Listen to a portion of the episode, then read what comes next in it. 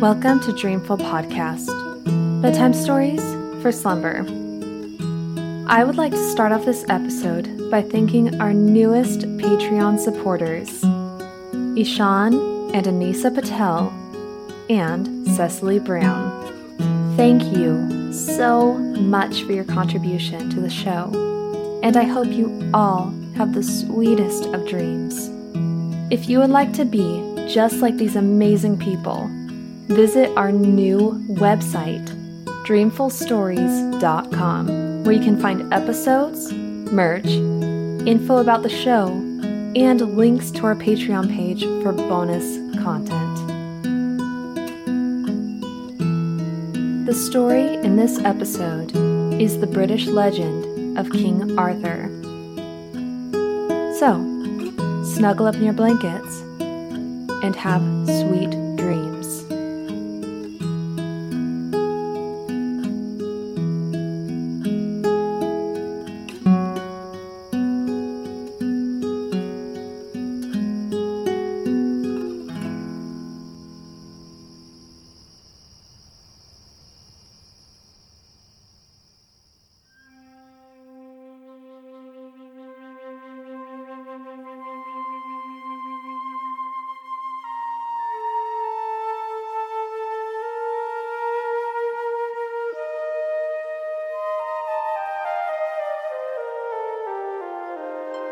Many years ago, there ruled over Britain a king called Uther Pendragon. A mighty prince was he, and feared by all men. Yet, when he sought the love of the fair Igraine of Cornwall, she would have naught to do with him. So that, from grief and disappointment, Uther fell sick, and at last seemed likely to die. Now, in those days, there lived a famous magician named Merlin, so powerful that he could change his form at will, or even make himself invisible. Nor was there any place so remote that he could not reach it at once, merely by wishing himself there. One day, suddenly he stood at Uther's bedside and said, Sir King, I know your grief and am ready to help you. Only promise to give me, at his birth, the son that shall be born to you, and you shall have your heart's desire. To this the king agreed joyfully, and Merlin kept his word, for he gave Uther the form of one whom Igraine had loved dearly, and so she took him willingly for her husband. When the time had come that a child should be born to the king and queen, Merlin appeared before Uther to remind him of his promise. And Uther swore it should be as he said. Three days later, a prince was born, and with pomp and ceremony was christened by the name of Arthur. But immediately thereafter, the king commanded that the child should be carried to the postern gate there to be given to the old man who would be found waiting without. Not long after, Uther fell sick, and he knew that his end was come. So, by Merlin's advice, he called together his knights and barons and said to them, My death draws near. I charge you, therefore, that you obey my son, even as you have obeyed me and my curse upon him if he claim not the crown when he is a grown man. Then the king turned his face to the wall and died.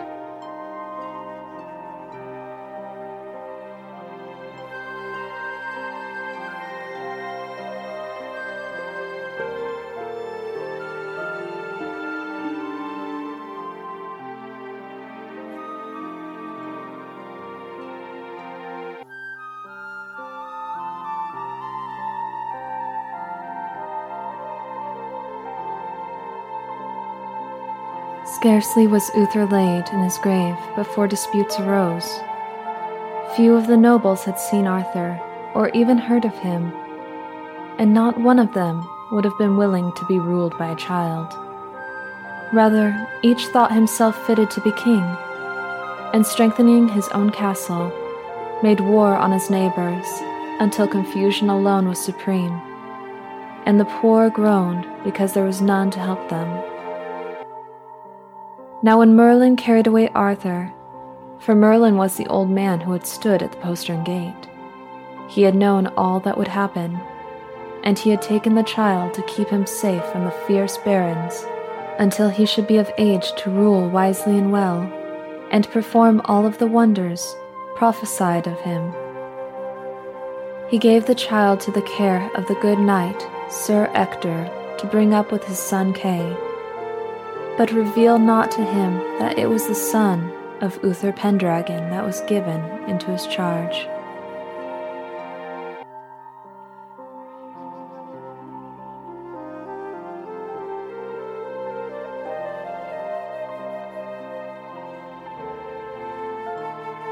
At last, when years had passed and Arthur was grown a tall youth well skilled in knightly exercises, Merlin went to the Archbishop of Canterbury and advised him that he should call together at Christmas time all the chief men of the realm to the great cathedral in London. For, said Merlin, there shall be a seen a great marvel by which it shall be made clear to all men who is the lawful king of this land. The archbishop did as Merlin counseled. Under pain of a fearful curse, he bade the barons and knights come to London to keep the feast, and to pray heaven to send peace to the realm. The people hastened to obey the archbishop's commands, and from all sides, barons and knights came riding in to keep the birth feast of our Lord. And when they had prayed, and were coming forth from the cathedral, they saw a strange sight. There, in the open space before the church, stood on a great stone an anvil thrust through with a sword, and on the stone were written these words Whoso can draw forth this sword is rightful king of Britain born. At once there were fierce quarrels each man clamoring to be the first to try his fortune, none doubting his success. Then the archbishop decreed that each should make the venture in turn, from the greatest baron to the least knight. And each in turn, having put forth his utmost strength, failed to move the sword one inch, and drew back ashamed.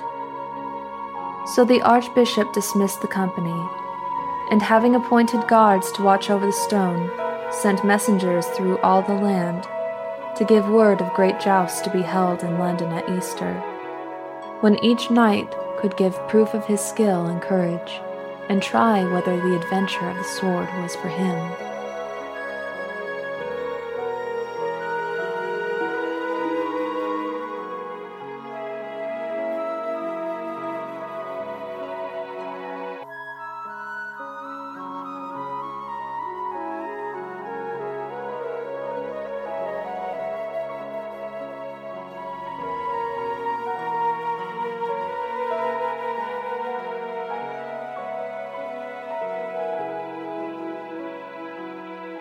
Among those who rode to London at Easter was the good Sir Ector, and with him his son Sir Kay, newly made a knight, and the young Arthur. When the morning came that the joust should begin, Sir Kay and Arthur mounted their horses and set out for the lists. But before they reached the field, Kay looked and saw that he had left his sword behind. Immediately Arthur turned back to fetch it for him, only to find the house fast shut, for all were gone to view the tournament. Sore vexed was Arthur, fearing lest his brother Kay should lose his chance of gaining glory, till, all of a sudden, he thought of the sword in the great anvil before the cathedral. He rode with all speed, and the guards having deserted their post to view the tournament, there was none to forbid him the adventure. He leapt from his horse, seized the hilt, and instantly drew forth the sword as easily as from a scabbard. Then, mounting his horse and thinking no marvel of what he had done, he rode after his brother and handed him the weapon. When Kay looked at it, he saw at once that it was the wondrous sword from the stone. In great joy he sought his father, and showing it to him, said, Then I must be king of Britain. But Sir Ector bade him say how he came by the sword. And when Sir Kay told how Arthur had brought it to him, Sir Ector bent his knee to the boy and said, Sir, I believe that you are my king, and here I tender you my homage. And Kay did as his father. Then the three sought the archbishop, to whom they related all that had happened. And he, much marveling, called the people together to the great stone, and bade Arthur thrust back the sword and draw it forth again in the presence of all, which he did with ease. But an angry murmur arose from the barons, who cried that what a boy could do, a man could do. So, at the archbishop's word, the sword was put back, and each man, whether a baron or knight, tried his turn to draw it forth, and failed. Then, for the third time, Arthur drew forth his sword. Immediately there arose from the people a great shout Arthur is king. And though the great barons scowled and threatened, they fell on their knees before him, while the archbishop placed the crown upon his head, and swore to obey him faithfully as their lord and sovereign. Thus Arthur was made king, and to all he did justice, righting wrongs and giving to all their dues. Nor was he forgetful of those that had been his friends. For Kay, whom he loved as a brother, he made seneschal and chief of his household. And to Sir Ector, his foster father, he gave broad lands.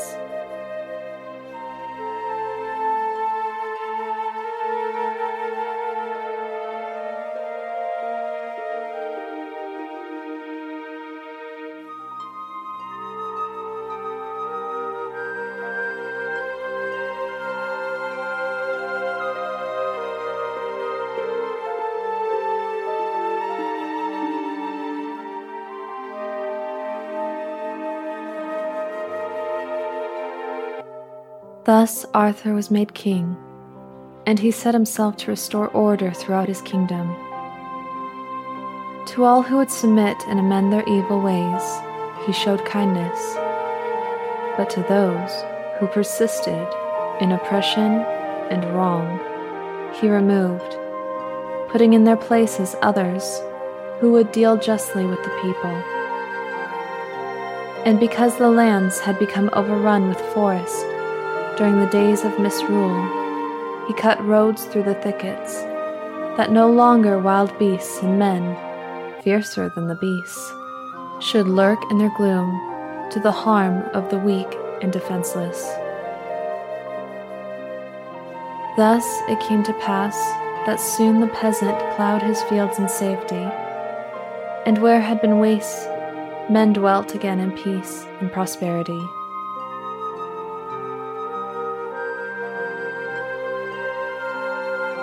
Among the lesser kings whom Arthur helped to rebuild their towns and restore order was King Leodegrance of Cameliard. Now Leodegrance had one fair child, his daughter Guinevere, and from the first he saw her, Arthur gave her all his love. So he sought counsel of Merlin, his chief adviser. Merlin heard the king sorrowfully, and he said, Sir King, when a man's heart is set, he may not change. Yet had it been well if you had loved another.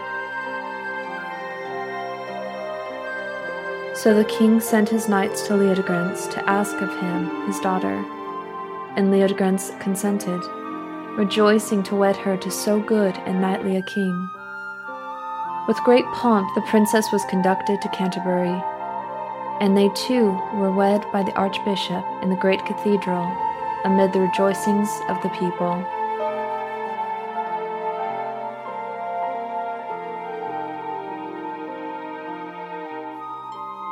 On that same day did Arthur found his Order of the Round Table, the fame of which was to spread throughout Christendom and endure through all time. Now the Round Table had been made for King Uther Pendragon by Merlin, who had meant thereby to set forth plainly to all men the roundness of the earth. After Uther died, King Leodegrance had possessed it, but when Arthur was wed, he sent it to him as a gift, and great was the king's joy at receiving it. One hundred and fifty knights might take their places about it, and for them Merlin made seats. One hundred and twenty eight did Arthur knight at that great feast. Thereafter, if any seats were empty, at the high festival of Pentecost, new knights were ordained to fill them. And by magic was the name of each knight found inscribed in letters of gold in his proper seat. One seat only long remained unoccupied, and that was the Siege Perilous. No knight might occupy it until the coming of Sir Galahad. For without danger to his life, None might sit there who was not free from all stain of sin. With pomp and ceremony did each knight take upon him the vows of true knighthood, to obey the king, to show mercy to all who asked it, to defend the weak, and for no worldly gain to fight in a wrongful cause.